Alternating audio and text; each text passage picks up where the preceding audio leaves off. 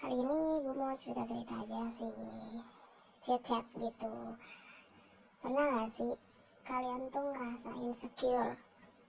Kalau gue sih sering banget terutama karena di umur gue yang udah kepala dua ini gue masih belum siapa pun wisuda boro-boro kuliah aja enggak nikah calonnya aja belum kelihatan buru-buru malah di umur gue sekarang ini gue males tuh deket sama cowok.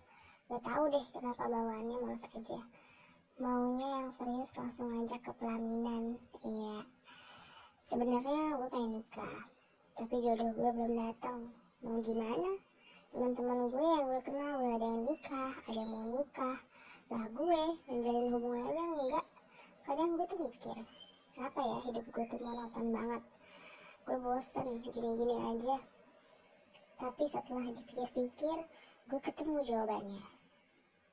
Buat kalian yang lagi ngerasa sama kayak gue nih gue bilang ini. Di balik hidup kita yang ngebosenin ini pasti Allah udah nyiapin rencana yang luar biasa.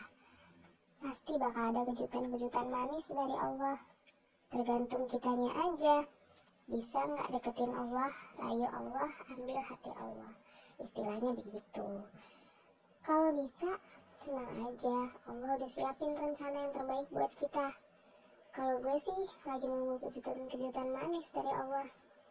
Intinya sih kita harus terus berbaik sangka sama Allah.